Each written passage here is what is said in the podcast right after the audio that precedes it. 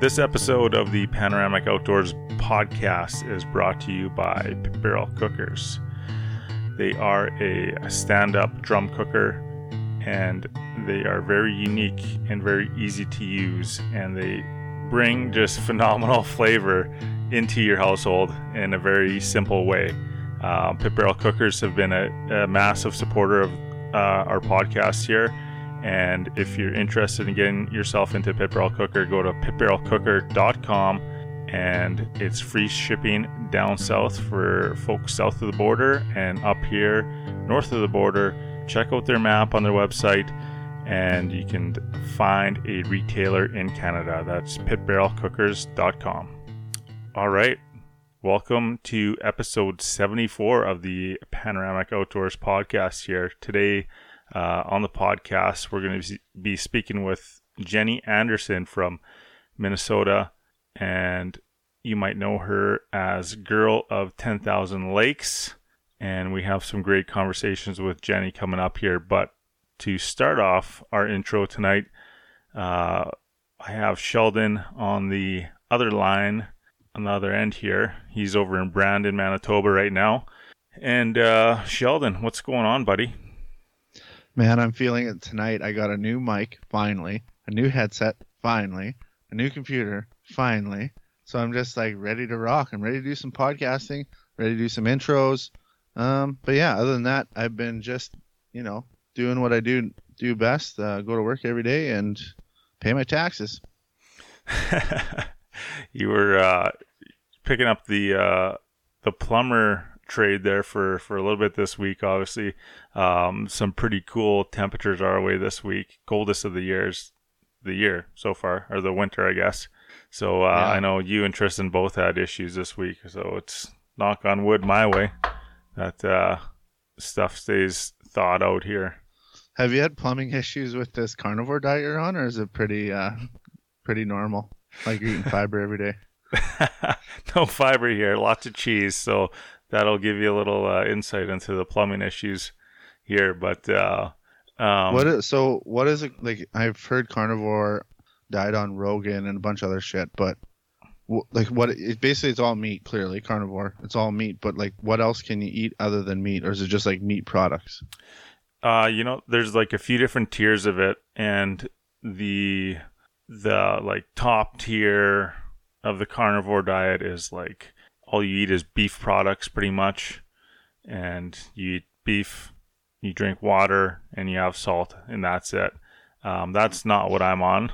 Um, I'm more of like a broader animal based uh, diet. So um, I'm still eating like seafood, chicken, uh, cheese, um, kind of stuff like that. Uh, I got mixing the odd avocado, so that's like drops me down to like tier three kind of thing where you're mixing in the odd plant. But for the first month here, I'm trying to be pretty strict on on what's going into my body, and um, what it is is like a, a really like anti-inflammatory diet.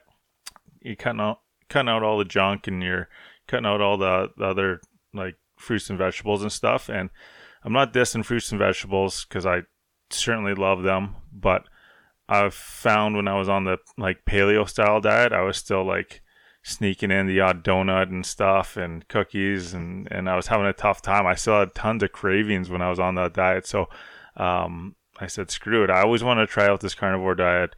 So Jody kind of said, you know, well, now's a good time to do it because we're kind of still isolated here and you know you don't have much for uh, you're not going out anywhere and you don't have the pressures of of uh, the public on you. So I said, sure, yeah, let's do it. And it's been pretty good so far. The the cravings have been absolutely minimal. Um, I've been a little bit tired at the end of the days, and I'm hoping that goes away in a couple days here. I did some research on it. It seems to be everyone kind of goes through it, but the energy levels are great uh, the rest of the time. Very steady. You don't get those big crashes like you do on uh, when you're on like a regular carb filled diet. And uh, inflammation wise, man, I'm feeling good. I, I've always had issues with my hands because um, I damaged like my, my knuckles and stuff when I was in high school playing sports. And they're always sore, especially in these like colder temperatures. It's almost like arthritis, although I've never really been diagnosed with arthritis. All I know is that they hurt a lot of the time, and I haven't had that issue since I started on this diet. So, um, pretty pumped about that. Feeling good. Haven't felt bloated since I've been on this diet. Tried to quit coffee two days ago. I'm back on the coffee. wow. Well, that was like that was like a life story on this diet. That was a big I just wanted to breakdown. know how it was going. I had to big break. I had to back it up with some some of my uh, experiences. How about you? How's your diet going there? Oh, it's all right. I don't even want to talk about it because I fucking hate it. But um, it, it definitely gives me a lot more energy. And the thing that I find the most relaxing in the whole world, which I, you know, it took me a few weeks to kind of get there. But like when it's nine, nine o'clock, ten o'clock at night, and I'm ready to go to bed, I'm going to bed. Like I'm, I'm done for the day. And like before, when you're eating shit and whatever, like at supper time or, you know, carbs or whatever, it seems like sometimes it's really hard to fall asleep. I haven't had problems sleeping in um, like three weeks now, so that's a really good benefit for me, and I really enjoy that part of it. Um, and of course, like eating meats and the cheeses and stuff is great. I'm doing like kind of more of a keto, but I I, I crave I still crave like a piece of garlic bread, like I've said, I think in every every episode now. But the funny thing was, is I went uh, camping with Josh, and we were talking about it because he's kind of been cutting back on some of his carbs, and uh, he kind of has the same, like, kind of the same feedback that I just gave. Is like, uh, he feels really good. He doesn't feel like, like you said, doesn't feel bloated. You know, getting good sleep, etc. So, having a healthy diet obviously is very, very key to uh, to feeling good. But Yeah, I was I Um, was kind of sliding off the edge there towards uh, the last couple months there, just indulging in whatever was in my face and like eating multiple donuts a day and kind of thing. So it was time to get cleaned up a little bit on my end. So I want to talk about this uh, winter camping thing a little bit more, like you just mentioned. Um, you want to talk about the setup a little bit? Yeah, for sure. So I'll just kind of like break it down to you. Uh, we decided to go winter camping on the weekend, and we got this new tent by Citizen Canvas, a new stove by G Stove. Is it called G Stove? Yeah, it's called, G Called Stove. yeah, G Stove XL. Yeah. No, I know, but the But- company it's called just G Stove, right? Yeah. Yeah. So the so the tent and the, the stove. Uh, we finally got everything together. We got the piping. We got basically everything to get out and go out camping. So what I did, and this is like a little tip or trick, is that I found a spot, or actually Josh found it, and he's like, "Man, this spot is beautiful." And I've been there before. It's called Jackson Lake, which is by Austin. I've been there before, but I've just kind of forgot about it to be honest. I didn't know much about it. Um, so Josh kind of told me about. Yeah, let's try this place out. It's kind of in the middle between Winnipeg and Brandon, and yeah, absolutely. But the thing is, my tip here is that if you're gonna go winter camping and you decide to go to a campground, I think it's a very good idea to give try to find out who owns it first of all, and then give a call to them to make sure you're allowed to be there.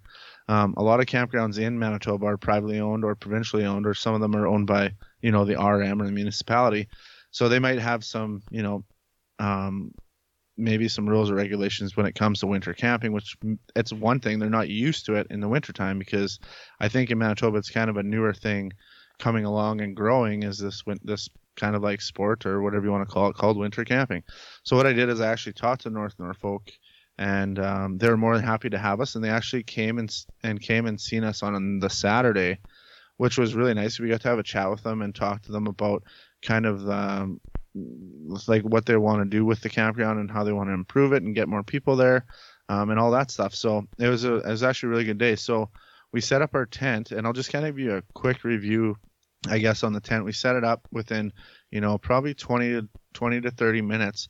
That being said, Josh and I have never set it up before and we didn't read instructions or anything. So we kind of had some um, issues with the pegs. We used the wrong ones in certain or wrong ones, and we had to kind of switch them out. Um, so once we had the tent set up, yeah, like I said, 20 to 30 minutes. We got the stove set up probably in like 10 minutes, and we had that stove going, uh, you know, burning nice and hot within 15 minutes or 20 minutes, right? So, uh, all in all, in about an hour's time or, or less, we had that tent set up, a stove in place, and a fire going in the stove. That brings up my first thing that I think is really great about this tent, and if you think about it in a survival situation, I mean, you can have shelter within an hour in a fire, which I think is unbelievable. Um, the tent itself is made out of canvas, um, obviously, but it's called a cotton canvas, and it's it's actually pretty thick. It's it was windy that day. We didn't really feel any wind come through the tent. Um, it's heavy. That's probably the only downside to it. And we also cooked in it, and it has four vents at the very top of the of the tent, and it vented really well. So all in all, it, it like it's very breathable tent. It's very warm. Um, and it's it's not like technically insulated, but it is that cotton canvas, so it is a little bit thicker. Um, and when it comes down to the stove, quick review on the stove is the G Stove XL, like we said earlier. Um, it's bit, it's basically built perfect. It might be a little small for this tent, and Chase and I have been talking about maybe getting a fan for it or a couple different fans, one blowing heat down from the top and one like a radiant fan or whatever they call it, where you put right on top of the stove. Um, so those are two things that we're going to do. But this stove is is built perfectly. It's uh, um, it's an airtight stove. It's got an awesome damp dampering system or damper. Um, the bottom damper part is it called damper like the bottom part? Uh, I don't know. The front dampener. I don't know. I don't know. yeah, I just the call it a damper. language I is on that. Yeah. It- yeah, but like that, it's it's kind of cool how they have that set up because the slots they have with the let's just say the knob that turns the damper are all different sizes. So it actually has like probably like 60 settings. So you can have like you know what I mean, like different sets of airflows coming through the bottom.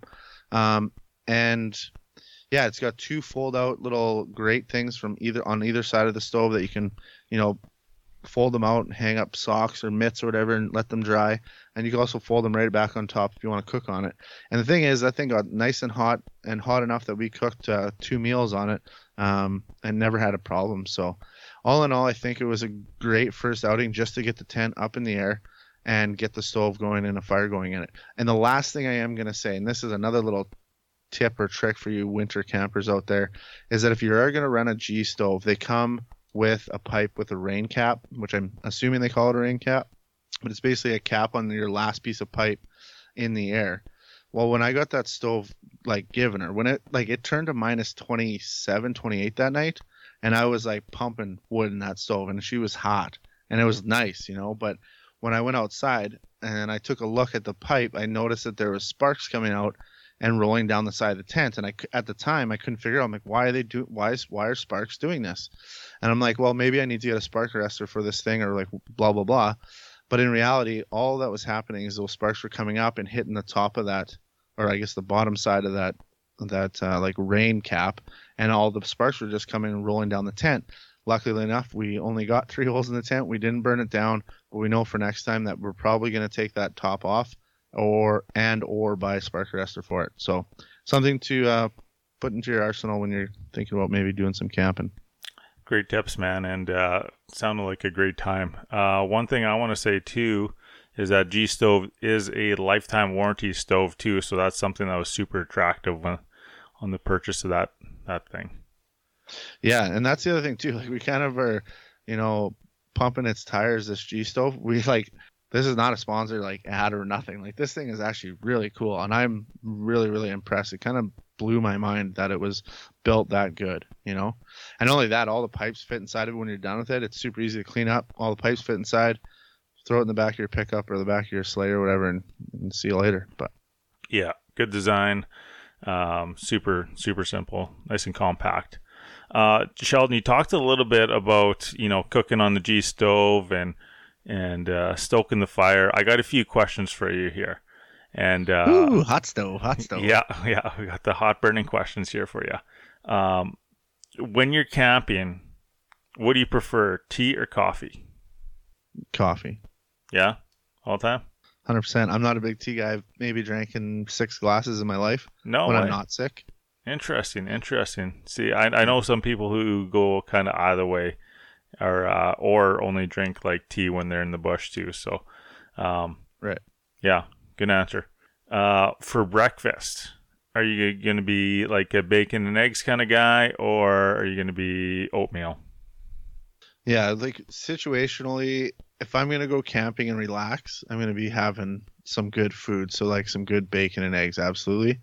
Um, but I mean, like when we go elk hunting, there's a lot of mornings there we'll mix a quick coffee and you know maybe pour some hot water in a bag of that quick oatmeal stuff, and you know, on the way we go to go elk hunting in the morning. So, yeah, it depends. If I'm camping for pleasure or to relax, it's going to be a great meal. But if I'm if I'm camping for deer hunting and stuff, that being said, too, you know, that's a good question because when we go to some camps, we might not even eat when we take off first thing in the morning, and then come back and make an awesome breakfast at like noon. Yeah. So, is that really lunch or breakfast? Who knows? Yeah.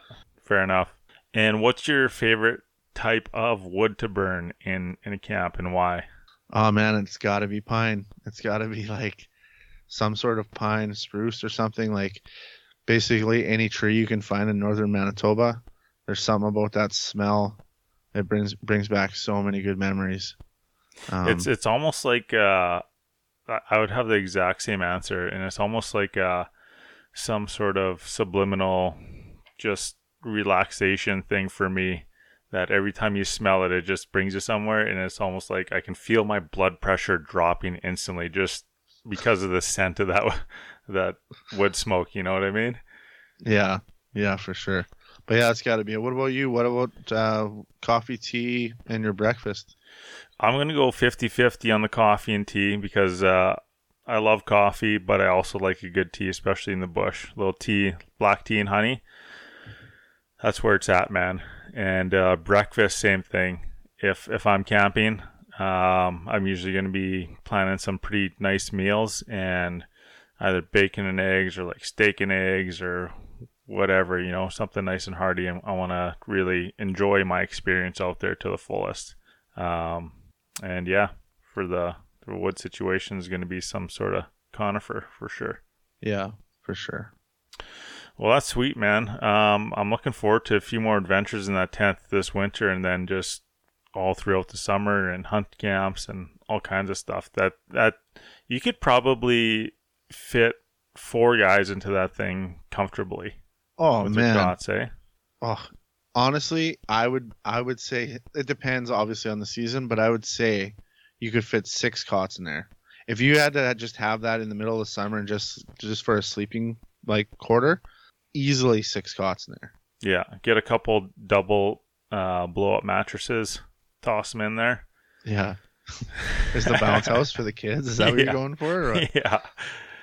Oh man. The- but the thing is about that tent, and I'm I'm talking about it because I I freaking love it. I've wanted to get one of these for years now, and it finally all came together together this winter, and, and I'm so pumped to be using. it. But the thing that I like about this tent is that I did mention that it is super heavy. And what would you say it weighs? Like 80 pounds?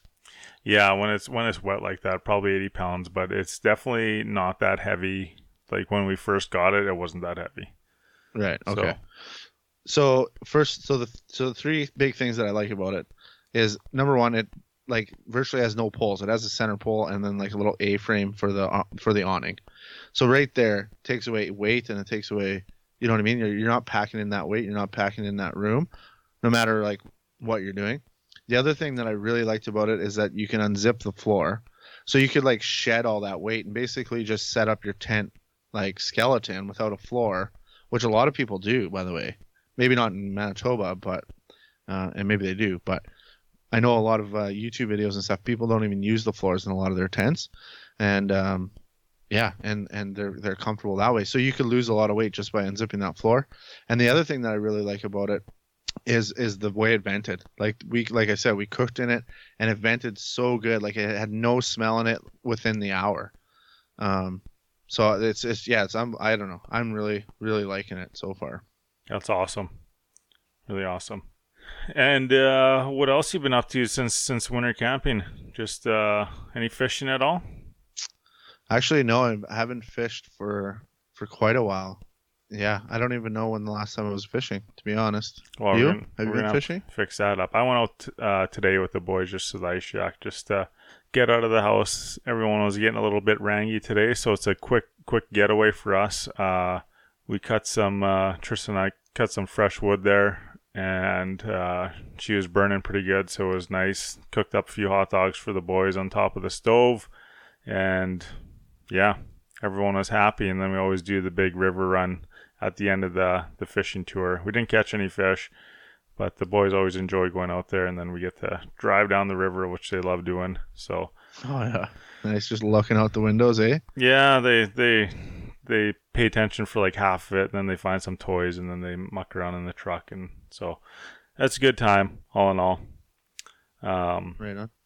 yeah, that's about it on the outdoors front. Um, I am in search of a a cot right now for the tent, and uh, that's one thing I don't have, and I'd like to get kind of like a breakdown cot like you have.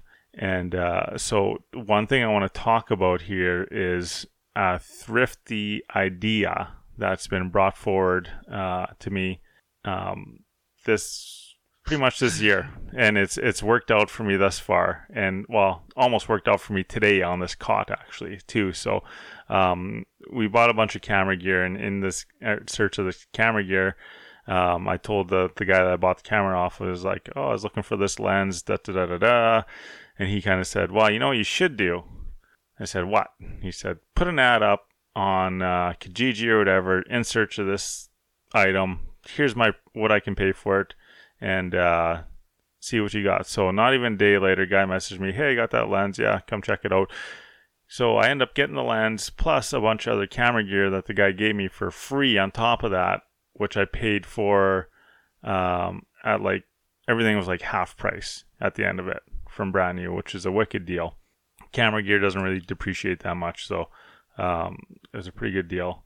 Um, now I just put up an ad for a uh, a cot on one of the local forums, and like not even an hour later, some dude messaged me saying, "Hey, give me a text. I think I got a cot for you." So I text messaged him, and uh, it didn't work out. He said his buddy had one for sale, but he had already sold it, so that didn't work. But man, it's it's cool. It's almost like instant response for this for this stuff, and like people got stuff they want to get rid of that's just uh, collecting dust on on the shelf somewhere. So my tip is, if you're looking for something, put an put an ISO ad up and uh, you might just find what you're looking for at a good price.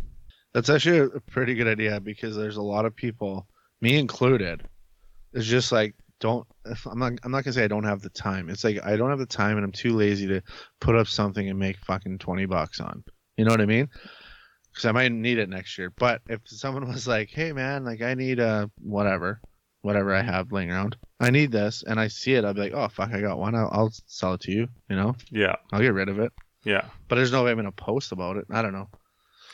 But- I know. So, the, the thing is, Well, I thought you were gonna get. I thought you were gonna get one of those cots with all the springs in it, like the ones that you get at the hotels. Oh man, that's what we sleep on on deer camp, and they are they're great. You throw a little foamy on there, living in luxury, buddy. Aren't they loud though? I don't know. I've never found them loud. Because you're always passed out snoring. Yeah, pretty much. Yeah. Um. I see. Anyways, let's get on to this here episode with uh, Jenny Anderson. Uh, Before we start this, Chase, can I just say a few things? absolutely. Okay, so we rec- we kind of pre-record our our episodes, so we'll like record them. If you haven't noticed, or if you're a new listener, we kind of record them like the week in advance, or a little bit longer if we have the chance to get a certain person on. But anyways, we had Jenny on about a week ago, and later on, or as you'll tell in this in this episode, she is she she's like an author of this of this book, etc. So we were changing exchanging some addresses because we were gonna send her some gear, and me and her started talking kind of a little bit more in depth about an issue that we talked about in the podcast episode basically about like the adversity she's went through as a woman being asian and being out on the ice in the outdoors world and how it's she just you know she has to deal with a lot of let's say say road bumps. And she basically brought it to my attention. She goes well she's like do, do you mind if i show you some stuff that i that i kind of have to deal with? And i'm like yeah absolutely. Like show me. So i'm just going to kind of describe this for for anybody that's listening.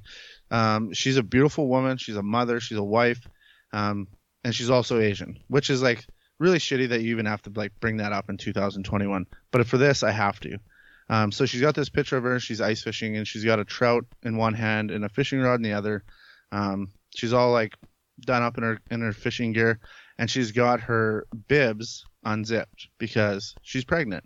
And she's like trying to show in my mind and probably in her mind everyone else's trying to show young women and mothers and whoever that you can still get out there even though it might be a little uncomfortable you know no one's going to judge you kind of thing or whatever it may be so so this is the picture right and then she decided to send me the f- five screen. There's five screenshots she sent me um, with people that commented on this picture. Now, if you are listening with your kids, I would tell you to either tell your kids put their earmuffs on, or shut this podcast off and turn it back on when you're not with your kids. Because I'm gonna read a couple of these, and they're they're absolutely disgusting. And I'm just gonna read a couple that are like not as bad as the other ones, although they're all bad in my mind. But the first comment was, "Where's the Pornhub link?" Another one said, "Oh, it tastes like cat," and another one said, "Me love you long time, five dollars, sucky sucky," and it goes on for five screenshots. And she told me that this is half of the people that are. This is like half of what was commented. And the thing is, is like, I'm just like getting pretty pretty wound up here. I can like barely breathe. I'm so mad. But the thing is, is like it's it's 2021, and for people, for men to like, it's not even men. They're not even men. They're pieces of shit that are writing these things. And I looked some of them up, and they have daughters, they have wives. You know, they've and they're treating another person like that is just freaking disgusting. And we go through this all over the place. Like we've had things in our own forums in Manitoba where you know girls get kind of mistreated at uh, sports stores or whatever it may be. Like this shit has got to stop. And like for me personally, I want to talk about this because there honestly there's not much I can do other than talk about it and get it out there where you know maybe make some of these dickheads think about think twice about what they're putting on the internet or what they're saying out loud to somebody individually. I think it's absolutely pathetic and I'm sorry that I'm kind of ranting, but I'm really pissed off that that there's actually people that do this. There's this is 2021, you know, kind of thing, and this is the exact reason why there's so many goddamn divides in this world and in this country, like or in the continent, whatever you want to say. Like this, it's stupid. Um, the whole point of me even joining Panoramic when we far- first started this this company was to get people outside. And it's just like it boggles my mind that there's still people out there that are detouring people from expressing what they like to do outside no matter who they are what they are or whatever it may be. And there's still people that want to comment and shoot people down. I just it just absolutely disgusts me. But that's my rant. And uh, if you don't like it you don't have to listen to us. I uh, I support that rant 100%, buddy, and uh, agree with you. It's disgusting. Jenny is a a great uh, advocate, a great um, mentor, a great model for all kinds of outdoors, men and women. In uh, you know, it's it's it's a terrible thing that uh, that she has to deal with all that kind of stuff, and it's not just her dealing with it either. There's all kinds of other stuff going on out there, like you said. So, anyways, we hope you enjoy this episode.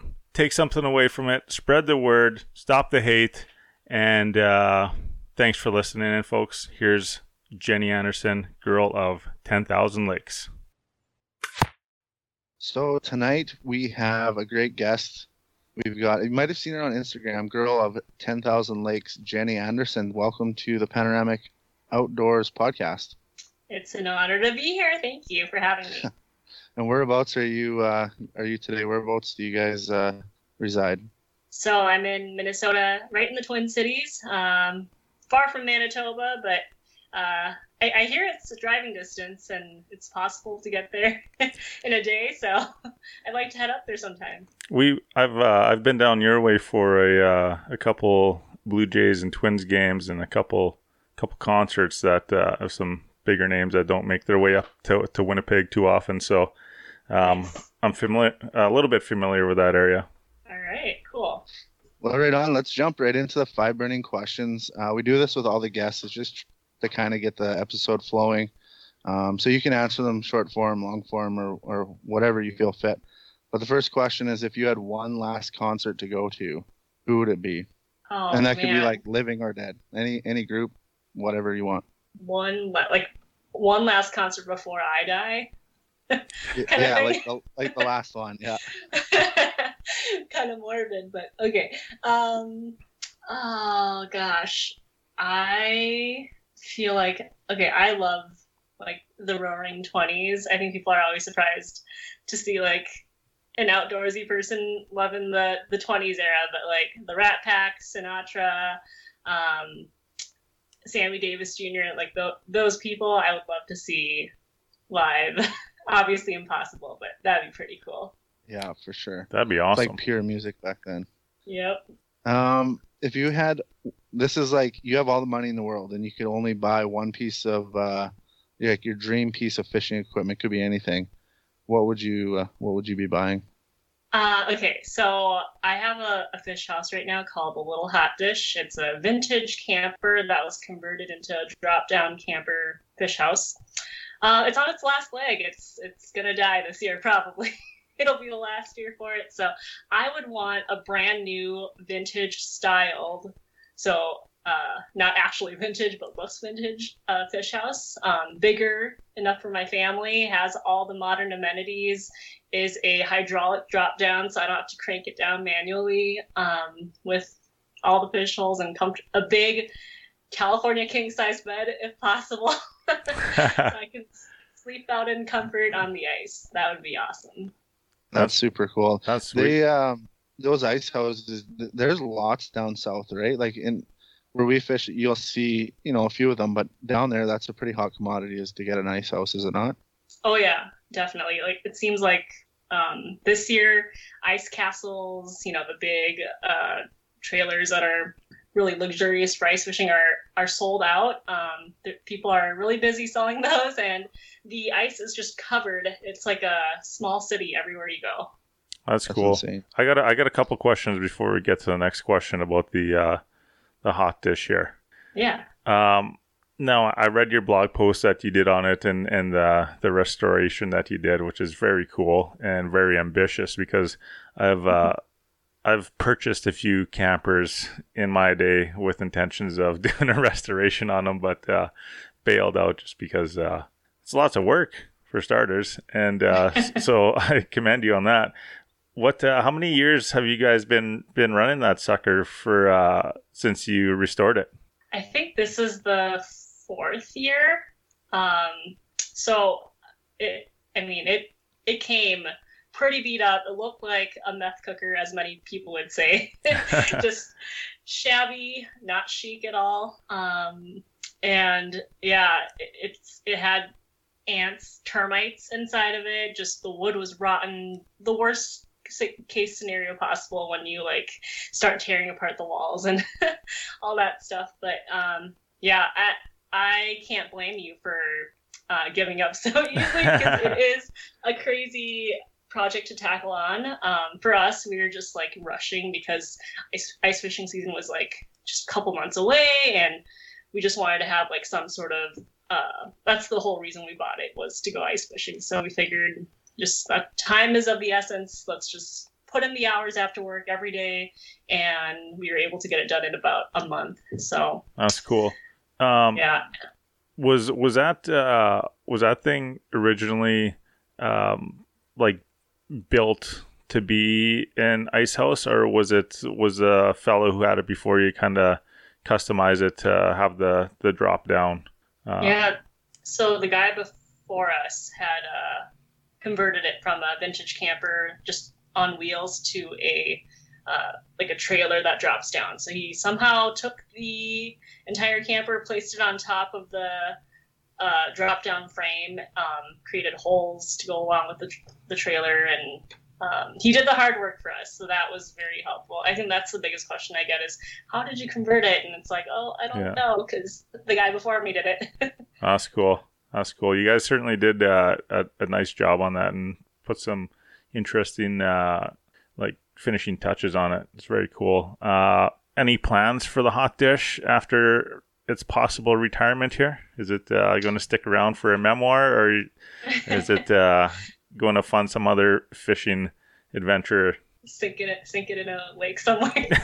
no, just kidding. Um, so, you know, a lot of people have asked if we'd ever sell it, and I feel like it's just like such an iconic part about like our ice fishing experience that I couldn't just sell it. I think we might. Um, so my parents just got some land on Mille Lacs Lake here in Minnesota, and so they have some land there, and they're right on this awesome walleye lake. So uh, we might store it there just for like camping purposes on their land, and like maybe if the hot dish is feeling up for it, we take it out once in a while. But I'm pretty sure there's just like walls falling off, and just, it's it's bad.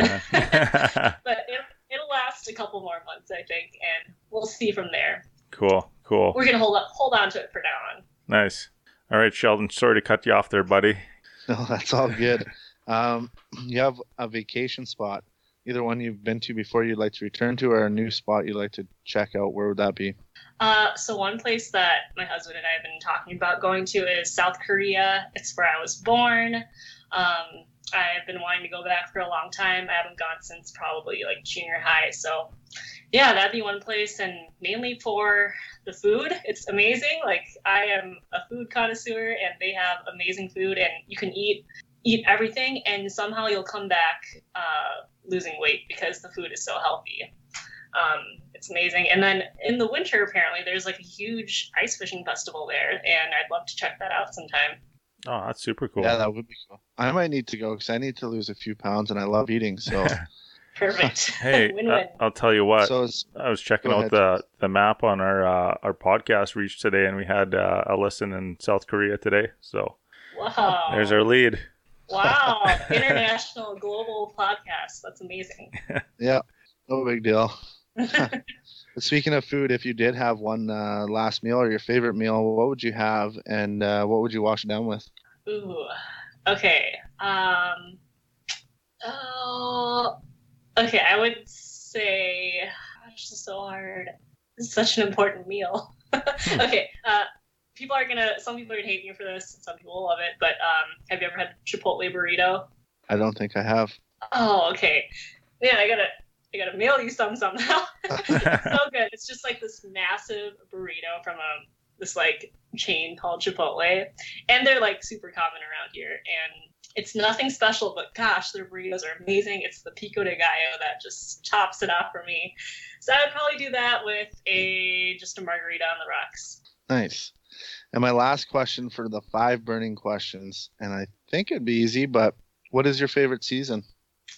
Ooh, okay. Winter um, is my favorite season um, for the main reason of ice fishing. I think some people, you know, they say it's cold and whatever, and summer is great because you can, you know, relax and go to the cabin and all that. But I love winter cabin trips and I love winter activities, skiing, um, ice fishing. I love how the trees look when they're snow covered. Just the beauty of winter is my favorite part of the year. Yeah, and I think that goes with a lot of us here at Panoramic. We actually just, uh, which we'll, we'll get to later, maybe about winter camping. We just purchased a, a tent and a stove, and we're going to start doing that. And Oh, clearly, we do the ice fishing and stuff too. So winter is a very favorite uh, season of ours too. But to get this episode rolling, I kind of like just I like to ask you like how how did it all start for you getting into the outdoors? Like were, were you always in in the same area that you're at now, and and how did that evolve over over time? Yeah, so I, I didn't really grow up with um, anyone to teach me about the outdoors. Obviously, I've been outside, but I haven't I hadn't really gone and done the fishing and the camping and the hunting and all that stuff that's related to the outdoors. Um, like I said, I'm from South Korea. My parents and I came here when I was three. We lived a pretty normal life, just trying to fit in, learning English, you know, trying to blend in as much as possible. And the outdoors just wasn't something that was on our radar. Um, we did do some like car camping trips and state park trips here in Minnesota, which is where I basically grew up. But other than that, nothing really. Uh, fast forward to college, um, I studied journalism, and then I got a job straight out of college as a news reporter for a TV station in western Wisconsin, uh, which has a big outdoor community.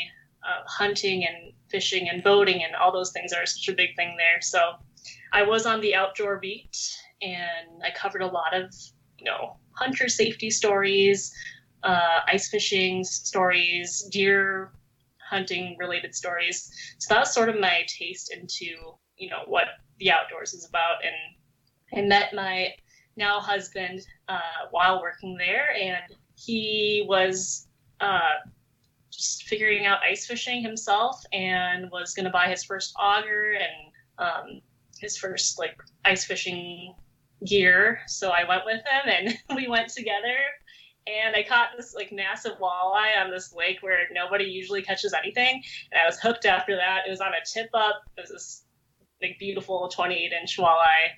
Uh, pretty exciting for a first fish on the ice. Um, but yeah, after that, I was like totally hooked, and it kind of kicked off the rest of my experience with, you know, camping and um, trolling for fish and uh, all the other, you know, fun outdoor things.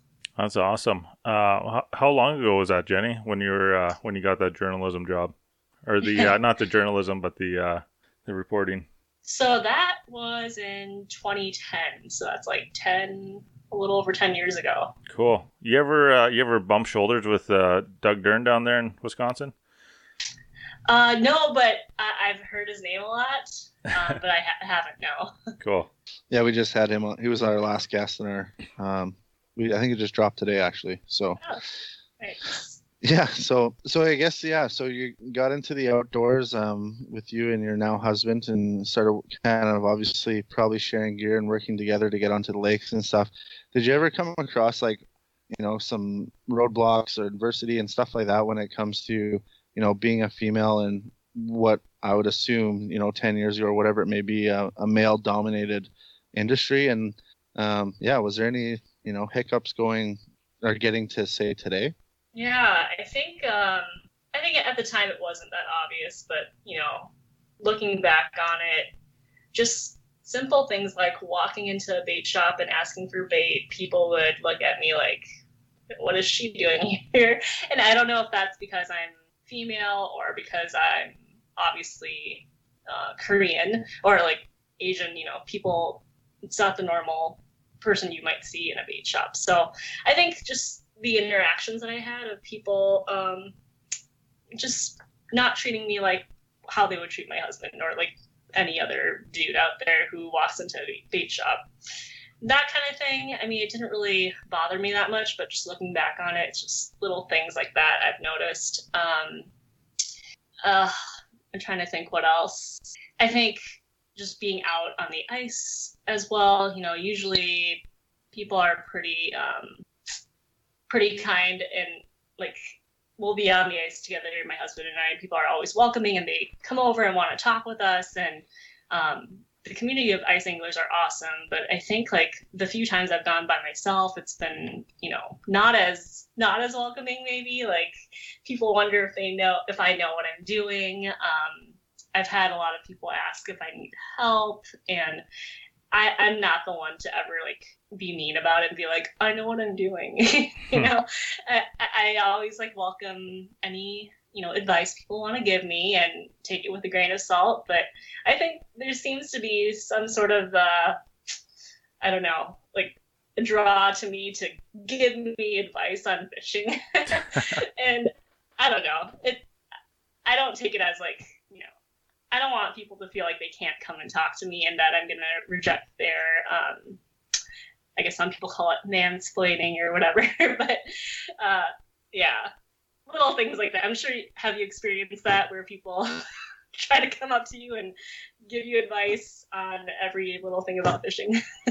yeah, like I that's the thing, and um, I haven't really, and and you know, there's been a lot of situations where I've gone fishing to you know to say a trout lake. I've never trout fished before, and you know maybe people just like assume that I have, and I I would love to have that help. You know what I mean? But yeah, um, but yeah, that's got to get super annoying, and um, like you said, the mansplaining and stuff like that is probably could probably drive someone up the wall. But where has that gone from? Like let's say day one to day whatever you're on now, ten thousand blah blah blah days. You've been fishing and doing this for for quite a while now. Do you see that there's a, been a change or a shift in that direction uh, from from people just like doing that? I guess as simple as that is. I I don't know. I think it's it's slowly changing. I mean, just marketing wise in general, like the fishing world and the outdoor world, I think are it's definitely more uh, represented by women these days and women of color too, which is uh, which wasn't the case ten years ago or whenever. And I think that's definitely changed a ton. Um, but like the little things, like the the mansplaining, it's fine, and I love that people um, feel confident enough to feel like an expert to talk on topics like fishing and um, feel comfortable enough to come up to me even in the midst of COVID, you know, to come up to me and talk to me about it. So um, I don't know. I think that is just something that will probably continue to happen, and I don't like take offense to it necessarily. It's just probably something that most men don't deal with. I'm I'm curious here, Jenny. Do, do you ever like find yourself in one of those moments and just like slip in uh like some some fun facts or like just some really deep knowledge that some dude might not know and just like stump them completely just to kind of give a give a bit of a flex yeah i think i'll talk about like um uh, what like one example is I think some guys were talking about trout fishing and I mentioned like oh like this this laker I caught in the boundary waters and they were like oh, you were in the boundary waters? How, do you how do you fish up there? And it's like oh you know I have a um, have a canoe and I I, I paddle and troll manually because they don't allow motors up there and um, they asked me what sort of uh, bait I use and what rig set up and you know so I explain all this and they're like oh wow like you know, they're just surprised that I I know how to do that. But I don't know. It's it's I never talk about fishing like in a way to sound snooty or like I know more than they do. I just share my knowledge just to sh- share what I know.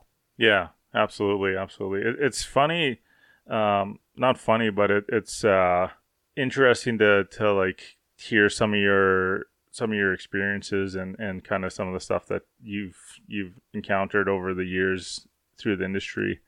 Um, we have obviously a big fishing community up here in Manitoba too, and we have the Facebook forums and, and all that, and and it's it's evident that like lots of this crap is still kind of happening where you go into like a sports shop and and like um, some of the retail people act like you know you might not know anything not you in particular mm-hmm. but uh, like we there's there's been like females that have uh like said this and it, i i think it's just crazy to be honest with you like there's so many yeah. female outdoors people that are like crushing it out there and it's it's weird to me to think that that you can be that prejudice we'll say and just to think that you know they don't know what they're talking about Mm-hmm. Yeah, and just one thing that what you're saying reminded me of is um, like I'm in some like Facebook groups too, uh, where they it's like ice fishing related or whatever fishing topic related, and I'll see guys posting like bikini shots of women holding fish and like just like a little bit more like crude uh, images of fish puns um, that kind of thing. And it's like they maybe they just don't realize that in this group, this forum, there are women and moms and um, young young women that are there to learn about fishing, and they're just you know kind of making it feel not as welcoming and kind of like an environment that it's a a, a boys club, I guess. So there's like things like that I've noticed as well on social media. Yeah, for sure. And I will say one thing too is like for me, like in a personal level, like my uh, my mother would come out ice fishing and fishing with us all the time, and I never really questioned it until, you know, growing up and, you know, just seeing some of the like in better words, just the bullshit that happens with people's stories and and stuff like going to like Chase said, going to the sports sports store and can't even get advice on ammo because they don't think they shoot a gun or whatever it may be, mm-hmm. and it's just like, and I and for me, I just think like yeah, I understand like the con like not the conversation then, but like let's say the conversation between us three right now could like almost become uncomfortable because we don't want to say the wrong thing. But I think it's okay to talk about and just like create that awareness that a yeah, there's a lot of women in the outdoors that we might not see in our little you know bubbles wherever we're fishing or hunting, but like also be like like just like you said, there's so many um like wives and mothers and older people, but so many young people that are looking up to these females and wanting to do exactly what they do and then if you know these these things keep happening like why would anybody want to even get into that world you know mm-hmm. um it's just it just brings everything down and it's it's yeah it's a it's a crazy thing so now that um, you know you're you're kind of a I think you're a very established uh, social media uh, woman in the in the industry or in, in fishing and, and the outdoors especially. Do you find it um, reward or not rewarding, but did you did you find it kind of like uh, um, trying to think of the word, but kind of like a mission to help out other women or get other people outside when it comes to just the just the females in general? Yeah, I mean, it's pretty much why I got into what I'm doing now. Uh, I mean, so just you know, I had the journalism background, and I got into the social media thing, um, like maybe five years ago now. Um, and I just needed a creative outlet to do what I used to do in journalism. Um, but on social media. And we were already doing all these amazing outdoor things. And uh, I took it as an opportunity to use this platform to reach women, um, kids, families who want to experience the outdoors for the first time and encourage them to do that. Because I, like I said, didn't come from a background of being outdoorsy. I didn't have a dad or a mom who took me on these awesome fishing or camping trips. So yeah, that was my goal was to just inspire people through images and words to get out there and just try something new. Yeah, that's super cool and good for you for doing that because that was one thing when we started Panoramic in well 2018. One of our biggest like platforms or let's say building blocks to the to the podcast and everything else is that we just had so many friends no matter like where where they were in, in their kind of lives but it was like the you know 20 to 30 year olds that were getting back either back into it or just wanted to get into it where they didn't have like the parents the uncles and aunties or whatever to kind of get them to the outdoors mm-hmm. so now they're looking for you know like a prime example um, you know i had a couple buddies that were hockey players throughout their childhood and into their teenagers and into their 20s and then kind of hockey ended for them and now they got you know real jobs or real careers kind of in quotations but they you know and then they want to start ice fishing so you know we take them out we drill the holes for them we get them in the shacks or do whatever and then just slowly they progress to you know having their own ice augers and having their own rods and you know now they're ice fishing all the time and now they're taking their kids out ice fishing and it's just like these are the things that you you know they're goal orientated is just to get mm-hmm. that person outside right? Yeah it's amazing you passed it on to generations yeah absolutely but yeah so i guess we can kind of move on from that topic like i i don't know if there's much more to talk about. I mean, good on you again for for doing what you're doing and and uh, you know your Instagram and your books and everything else. That's that's really great. Um, but you do quite a bit of ice fishing. We've kind of already talked about it a few times.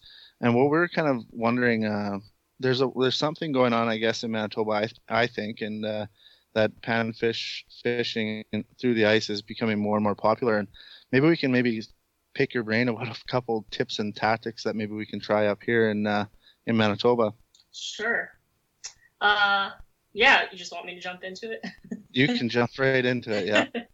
okay. Yeah. I mean, I wasn't that into pan fishing until like couple years ago, probably. I was more into walleye fishing, trout fishing. Like, the bigger the fish, the better was my mindset. And now I'm just like, I just want to fish and like have fun. And panfish are so fun, especially when there's just like a school of crappies going by, and every line you drop, ha- you know, they bite it. And um, I guess my technique has just kind of changed through the years, but um, I have several rods. Um, one for panfish, um, one with the uh, spring bobber, um, and I've I switch up my lures like every you know if I'm if there's no bite for 10 minutes I'm gonna switch up my lure. So um, I always have just like my tackle box with me and changing things out and cutting line all the time. Um, but yeah I usually use grubs or um, crappie crappie minnows. Uh, I chop off their heads sometimes and and just use the heads. Um, whatever works. Honestly, like it depends on the lake, and sometimes on that lake, uh, one technique will work last week and then the following week it doesn't work for some reason so using plastics have been super helpful lately uh, which i i just never ever had luck with plastics but this week I tried a little white plastic and a red plastic. Uh, they're called like Makis from Clam, and they worked wonders suddenly, and it was just bizarre to me because they never worked before for me. So yeah, I think just having an assortment of options and then switching it up, um, and I love it when there's just like crappies, uh, not at the bottom, you know, they're just all over the place. Uh, that that can be really exciting. Um, bluegill, crappies, uh, even bass, northerns, those are all kind of in the same area where I fish. So I never know what I'm going to get at the end of my panfish rod. Sometimes it's a massive bass, and other times it's a tiny little bluegill. But yeah, Yeah. it's a potpourri. When you're uh, looking for these panfish, is there from lake to lake does it differ for what kind of like maybe structure or depth you're looking for? Is there kind of a like a generic looking for certain structure and certain depths? Yeah, I mean, I try to kind of be near the basins, um, in like the 20 to 24 feet area, and I've had pretty good luck there. Um, but yeah, it really depends on the lake and uh, the fishing pressure on there. I'm trying to think. Yeah, I don't know. Does that answer your question? Oh yeah, yeah, for sure. Do you ever use any uh, any flies or anything to uh, try and get the crappies to bite, or is it I mostly haven't, grubs? but I've, I've heard that works. I, I've heard from several people that they've they've tried it and it works. So I'll probably give it a try this weekend um, if the fishing is slow. Nice, nice. And uh, I'm curious to um, what kind of uh, like fishing line are you using? Like what poundage? And is there do you have like a go to for panfish? Um, I so I usually use six to eight pound test. Um, this past weekend I tried three pound for the first time, and that was very sensitive. It was a lot of fun just to see um, what kind of fish uh, I was able to catch with that. But yeah, I, usually eight pound just because it's so versatile. It can be anything from walleye to bass to trout and panfish. Nice. Uh, you don't have any uh, issues with those those panfish um, picking that eight pound out or nothing? No, not at all. And I mean, maybe that's why that's why it's been slow a few times. maybe that's why I should change out. But um, it hasn't been an issue uh, as of the last few weeks. That's cool. And what about time of day? Like, do you have find a target time during the day? I know up here, like walleye bite, you know, first thing in the morning, late at night. Same with a lot of other species, obviously. But is there a certain time where you say like to fish, or it's better you find? Yeah, I feel like for panfish, it's been good in the like late mornings and early afternoons. Um, as soon as it's like nighttime, it usually shuts off for me.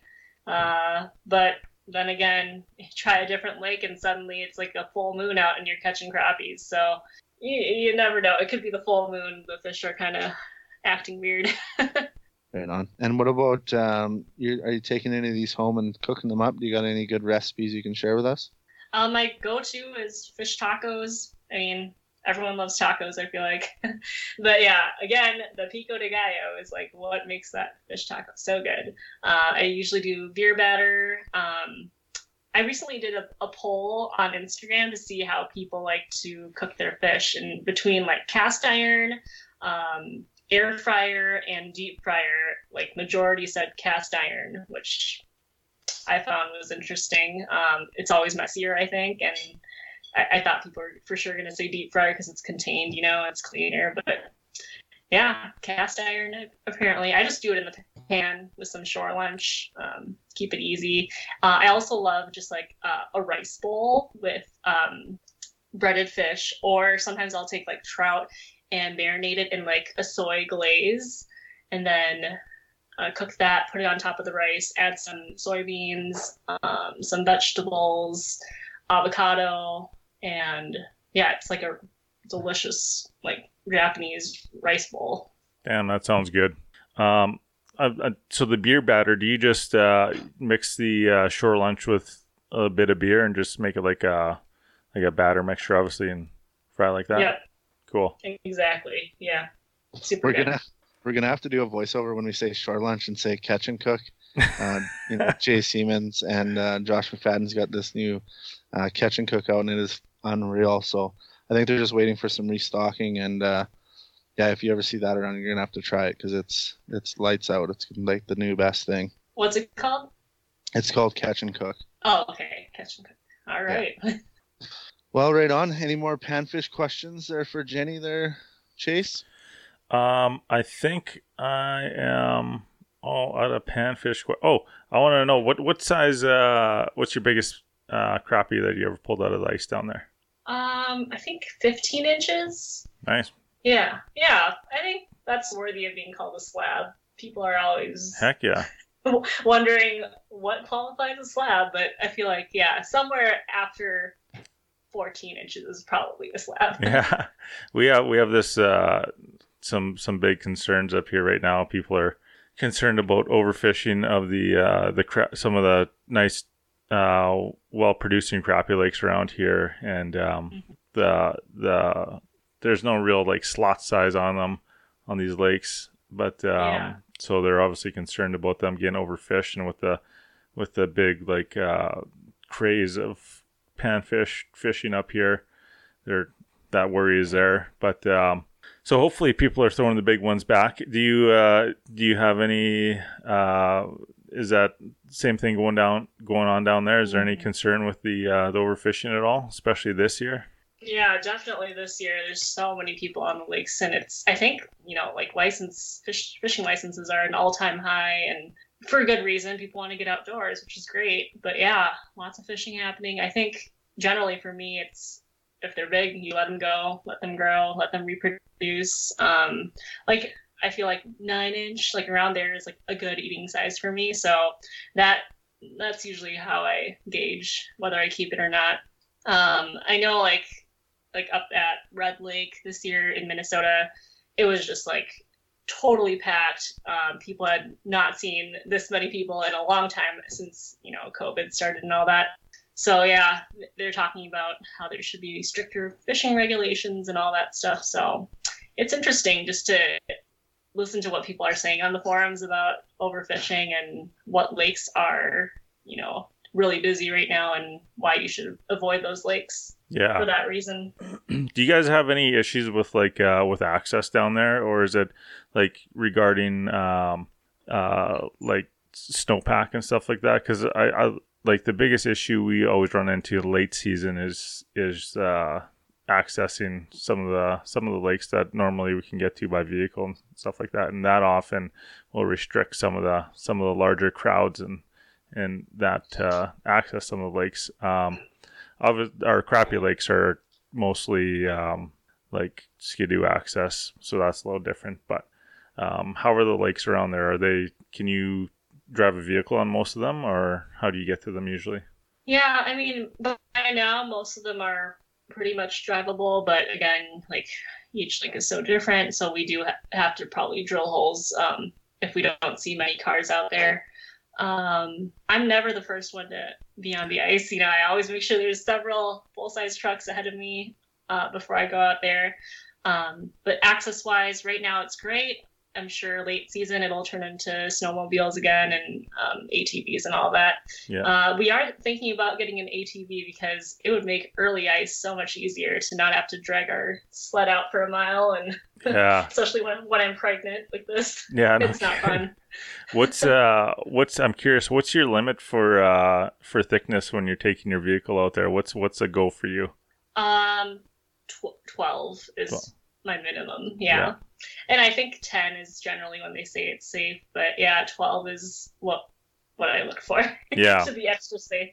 Yeah, we got uh 14 on the river right now where our ice fishing shack is, and she uh she cracks pretty good when uh when another truck rolls by. So.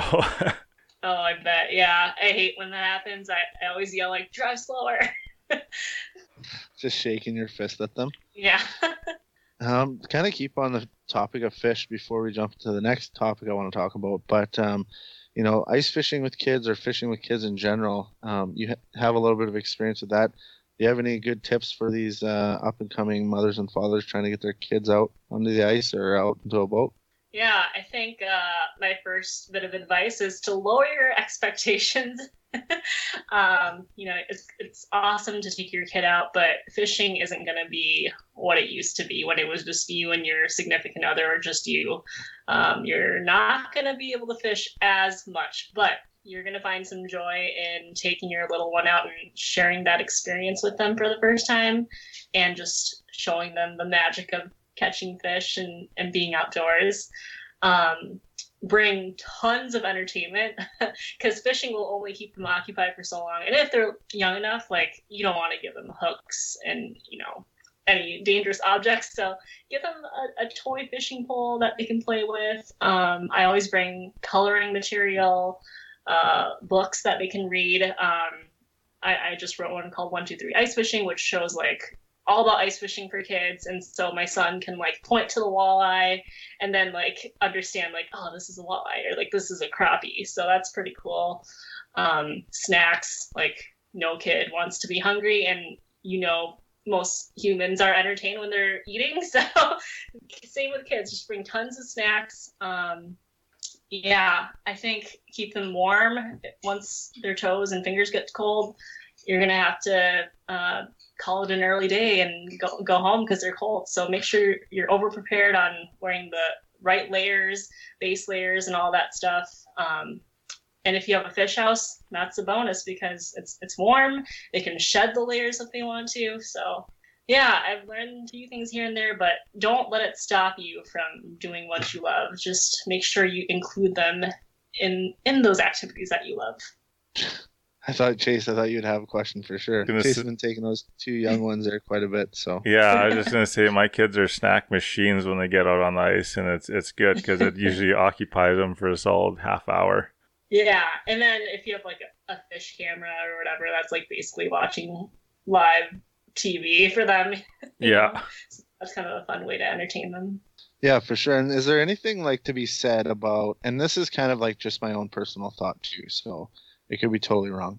But like maybe a like even a let's just say you weren't big into fishing and you wanted to take your kid fishing, like to wait till a certain age, and then not only that, like put them on or put the kid on like onto a, a lake where you might be catching like just fish after fish after fish to keep that entertainment value.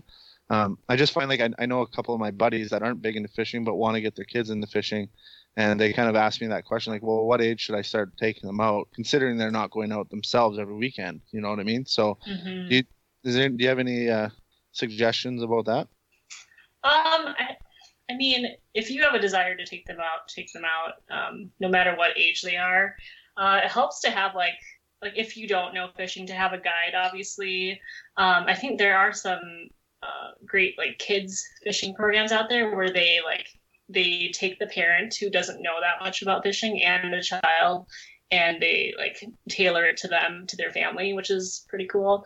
Um, but yeah I, I would say like if you have no idea and you have like the basic equipment and you want to go out by yourself just make sure they're at an age where you can focus on on like the fishing experience like you, you don't have to worry about them falling in a hole or getting their fingers stuck in a in a lure or whatever um, it'd be nice if you can just like focus on like trying to get them on fish instead of their safety and well well-being the whole time so yeah maybe like a uh, like I don't know. Each kid is different, right?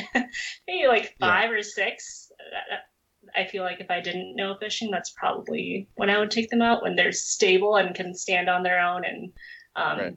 yeah, me and uh, it's actually I think it's a funny story, and I can't really remember all the details to it.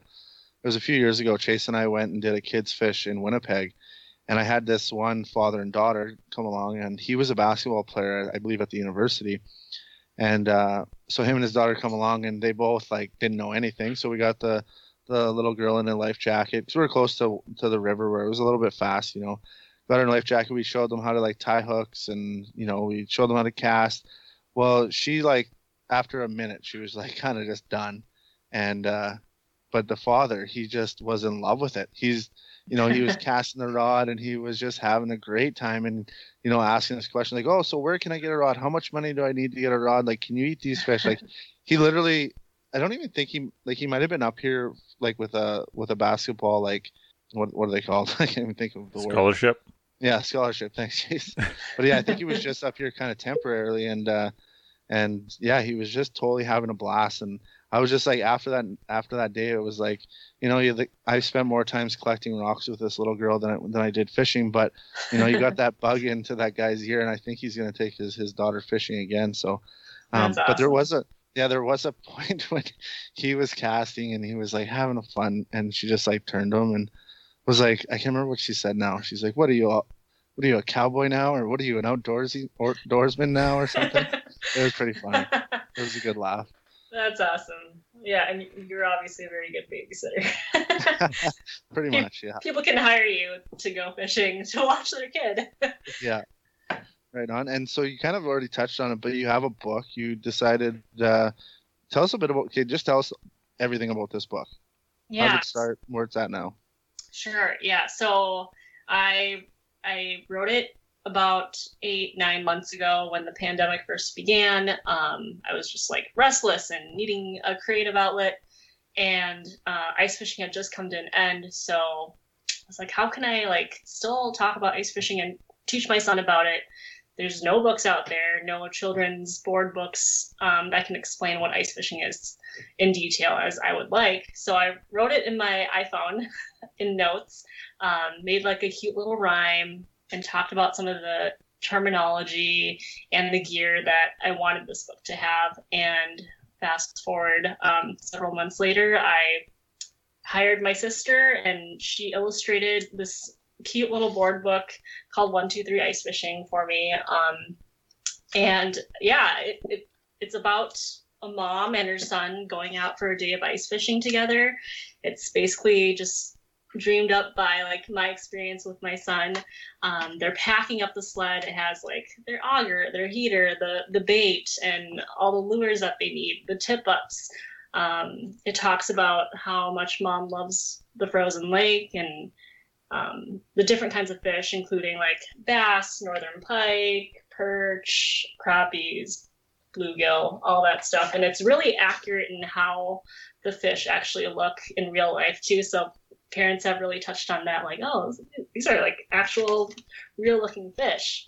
Um, but yeah, it just teaches kids about how to ice fish, why we go through the trouble of packing up our sled, and the reward at the end when we get to take home um, fish to make like a fish fry. And it's like the last page is a fry pan with fish fry in it, and mom and her son enjoying the fish together. So it's a really fun way to like make it tangible for kids to understand what ice fishing can be about. That's amazing. Um, I'm, I'm I'm curious here. So I, I did a bit of research and and uh, you're you self published this book, correct? I did, yes. That's that's also cool. process. Um, how do, how do I get my hands on a copy of that thing? Okay, so um, for for Canada, um, okay, there's a store there called I think it's in Ontario. It's called R- Ramakko's. Does that sound familiar? Ramakko's. Am I saying that right? I have no idea. No idea. okay, R A M A K K O S, I think, but it's a it's like a s- sporting goods store in Ontario, I guess. But they're gonna start carrying it soon, um, and I know they do shipping, so that's one way to avoid the massive shipping costs from the U.S. to Canada. um, but yeah, you can order it. Um, I'd be happy to give a promo code to listeners of your podcast to save save on shipping, save half off on shipping. Um, and send you 123 ice fishing at 123icefishing.com. Um, yeah, it's really easy to buy online, but some of the local stores around here carry it. And hopefully, I'll have this, this store called Ramak. Ramako. I don't know. I'm, I'm butchering their name. I feel so bad. but soon they will be carrying it as well. That's cool. And what kind of like response have you have you found? I, I know you said a few of the parents or whatever have said, "Oh, it's cool that there's the actual pictures of the fish," but uh, is it is the response fairly positive? Like, um, are you looking at maybe doing another one? Is it kind of inspiring you to do more? Yeah, um, parents are like more excited than their kids about it just because it's like they wish they had this book growing up or they wish they would have been able to introduce their now grown child to ice fishing in this way. So the the words I've heard have been very positive, um, and people are asking, "Can you do one, two, three hunting? Can you do one, two, three uh, trolling for fish? Like very specific kinds of fishing." Um, and then I, I did start writing one called One Two Three Camping and One Two Three Cabin. So those are maybe on the back burner right now. I'm just going to see how this book does first, and then possibly take those other ones on. Right on. That's awesome. Yeah. So for that book, what? So for anyone that's listening that might want to maybe order one, what kind of age group are we looking at for that book? Is it is it for, yeah, I don't know, the toddlers or a little bit older? Yeah, I would say like anywhere from toddlers up to age five, probably when you're just just introducing your kids to ice fishing and you want them to learn about the gear, like this book is awesome for that. If you want them to learn about the types of fish out there, this book will do that. Um, but then it also teaches kids about counting, so that's where it kind of ties in with the younger, uh, Oh, like nice. ba- baby toddler age. So it's been really cool to hear about parents who are buying it early before they even have their kids because they want to give it to their baby someday. so yeah, I guess some parents just just buy it for themselves and then save it for their kids later on. Right on.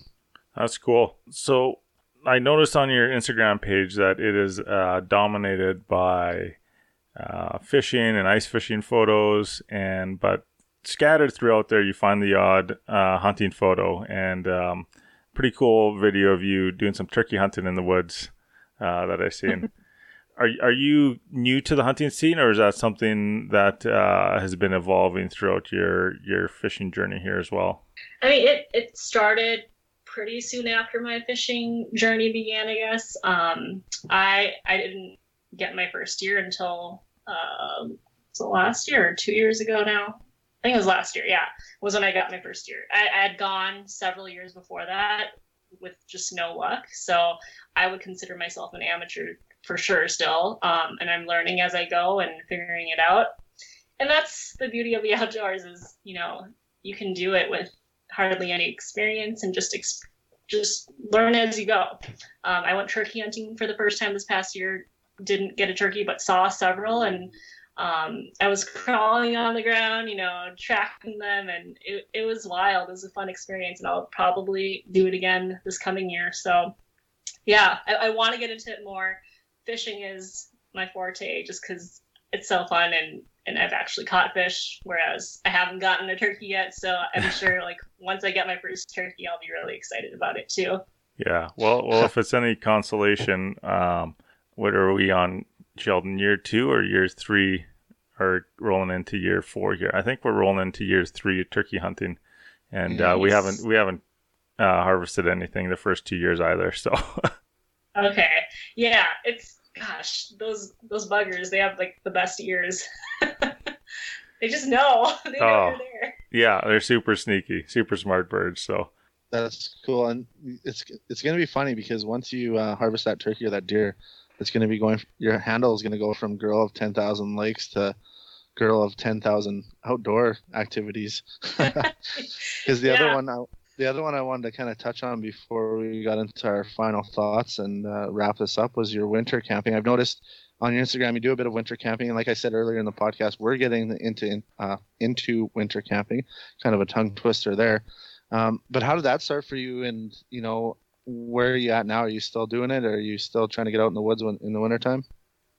Yeah, I mean, actually, I'm a total new person to winter camping as well. Uh, Last year was my first experience doing like hardcore winter camping with the canvas tents and the stove and you know chopping the wood and getting the fire going all night and that sort of thing. But um, it was an amazing experience. It was in the Boundary Waters.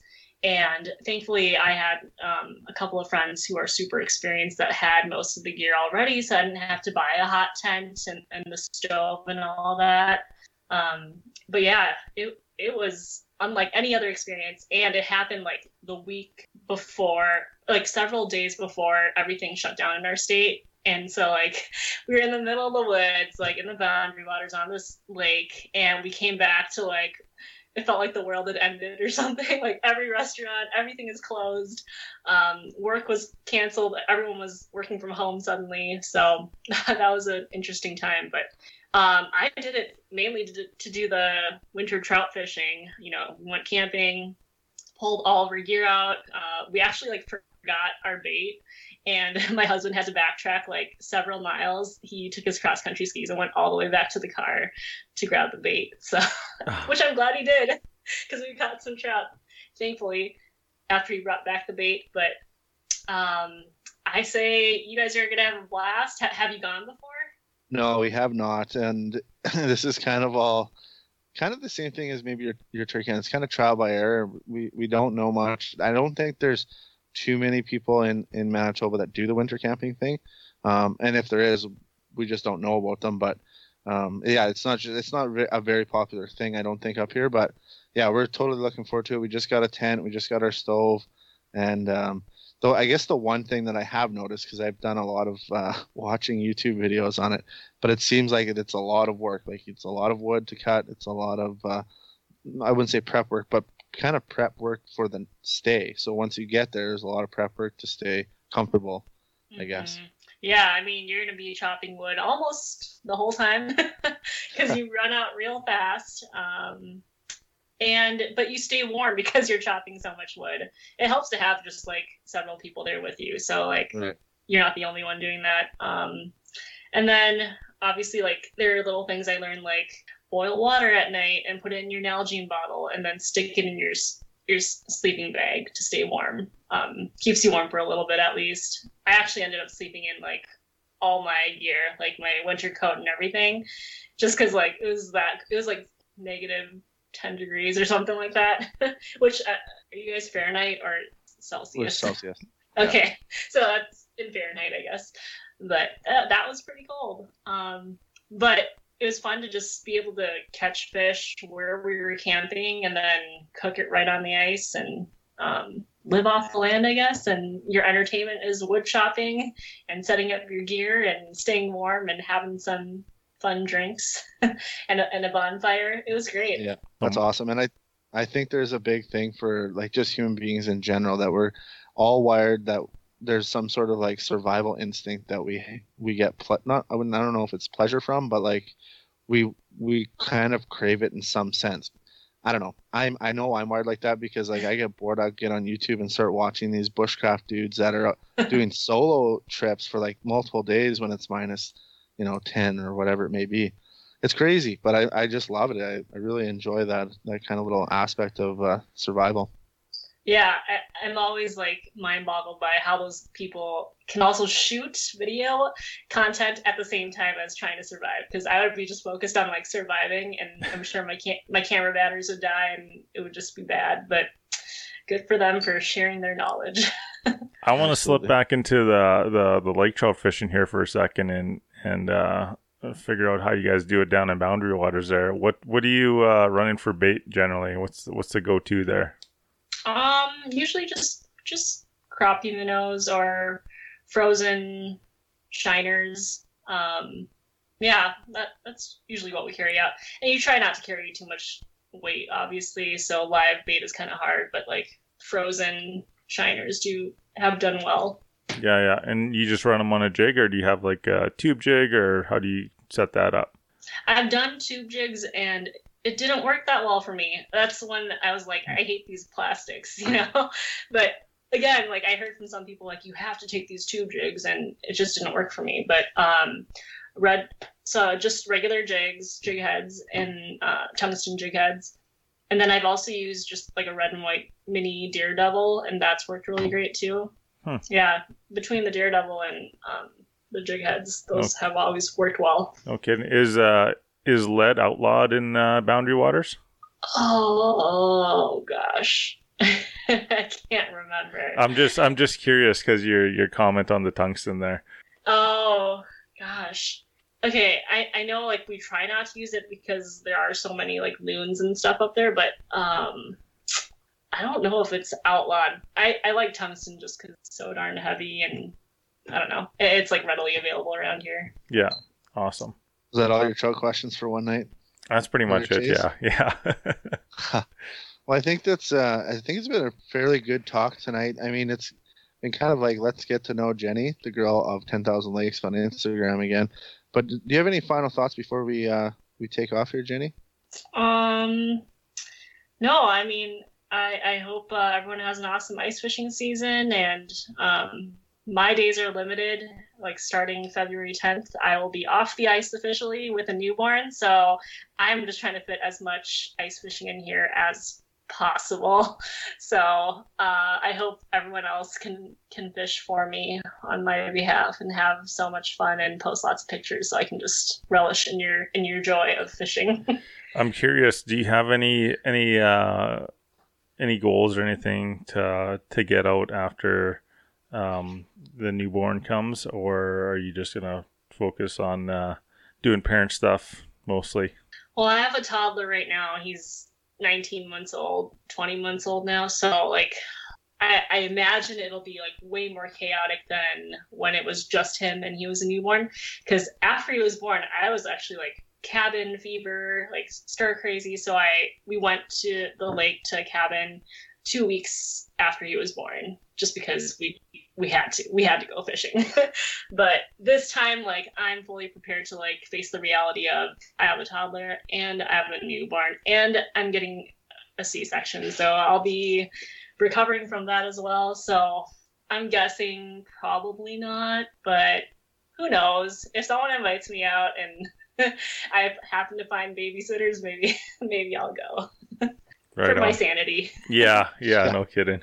Chase, you got anything else to say before we wrap this bad boy up? That's that's pretty much it. Uh, thanks, Jenny, for joining us on the podcast. Um, really enjoy uh, reading through your content and and looking through your. You're a very creative person. Obviously, you have uh, uh, your content creator and uh, um, some some cool stuff coming out of your feeds there. And I like your representation in in the outdoor industry and keep on keep on being an inspiration. I think. Yeah, so I, I just want to kind of follow up on what what Chase said. Um, I think he said it perfectly and kind of uh, and everything that I wanted to say too. And and yeah, just keep doing what you're doing. Um, you know, getting people outside and in any way, shape, or form is I think is a positive for um, for everything outdoors. So keep doing what you're doing. Thanks for coming on to the podcast. Thank you for having me on and letting me talk about it and giving me a platform to share my passions with others and hopefully some people feel inspired to get out with their kids or or get out this winter and make the most of what what we have left of the ice season. Jenny, yeah, one one sure. last uh, one last plug here for you before you take off. Where can uh, where can everyone find your content? Where can they find you? And again, where are we going to find your book? Yeah, so the book you can find at 123icefishing.com. And then on all social media, my handle is girl of 10,000 lakes, and that's the number 10000. 10000. Girl of 10,000 lakes. Awesome. So, yeah, it should be pretty easy to find. Awesome. And then from there, for folks that are listening to, check out her links in her bio. Uh, there's some great uh, blog posts in there and some other content that she's been a part of. Yeah, yeah, you gotta check out the winter camping video clip that I made about our uh, our trout fishing and winter camping experience. Maybe uh, it'll inspire you to get out to the Boundary Water sometime and do some winter camping. Well, I'm sure it will. Well, thanks a lot for coming on, Jenny, and uh, we'll talk to you soon. Thank you. Well, thanks for listening to episode 74, folks. Uh, we really appreciate everyone tuning in every week here. We know there's tons of podcasts out there for you guys to listen to, and uh, we are very grateful that you're tuning into ours. So if you continue or want to continue to uh, help us produce great content, make sure you give this episode or any other episode you like a like, share, drop us a comment, and uh, just share it and and spread the word here. A um, couple things we want to touch on before we leave. Don't forget to check out our store, panoramicoutdoors.com. Check out all our gear in the store sweaters, t shirts, hats. And uh, we are going to have some brand new buffs coming out in uh, very soon here. And um, if you're looking to support local, uh, local outdoor store that might carry some of our gear, whistle into Harvester Outdoors. They got some of our hats and buffs in there too, and uh, they always got some great deals on on all the best ice fishing gear that you can get. Man, what's our rule about free ads? Hey, it's not a free ad. Hey, I got a question for you before we take off. Probably no one's listening now because by the time we get to our intro, everyone's probably like, "Nah, they're o- they're done." You mean They're our gonna talk outro? about their store and tell tell us to rate and comment, but we won't because we're a bunch of mugs. Um, my question is for you tonight, Chase. Before we go, ice fishing in on Lake Manitoba. By the sounds of, it, there's a lot more people out there because of say COVID, uh, getting outside, which I think is great. Um, a lot of got people are complaining about it. Do you think there's any difference between this winter and let's say two winters ago when you compare the amount of uh, Americans or people from other provinces coming over to fish? Or do you think the numbers pretty much still the same? You know what? I, I got the uh, inside scoop to, to some of the uh, some of the numbers that are coming in this year, and uh, fishing licenses, for example, in Manitoba are up thirteen percent, and I believe I could be wrong on this, but I'm pretty sure I'm not. that uh, that that's including like all fishing licenses, uh, resident and non-resident. So obviously, there's no non-residents coming up here this year to fish right now. Borders closed. Uh, so obviously Lake Winnipeg is a very popular destination for for folks to come up and and fish at. Uh, so I mean hotels are always booked up for the months of like January, February, March kind of thing. And uh, obviously there's nobody up here now for that. So uh, reflecting looking at those numbers, obviously there's a lot more residents fishing it's busy. Lake Winnipeg's always been busy. The Red River's super busy. It always has been. What I see right now, um, obviously, because because I'm on the on the rivers and on the lakes a lot more during the week. Mainly the Red River because it's you know where I take the boys. There's a lot more people out there during the week, and it's great. People are walking. People are snowmobiling. People are snowshoeing. But there's also a lot of people just out there fishing. Uh, today I went for all those people working from home, eh? yeah.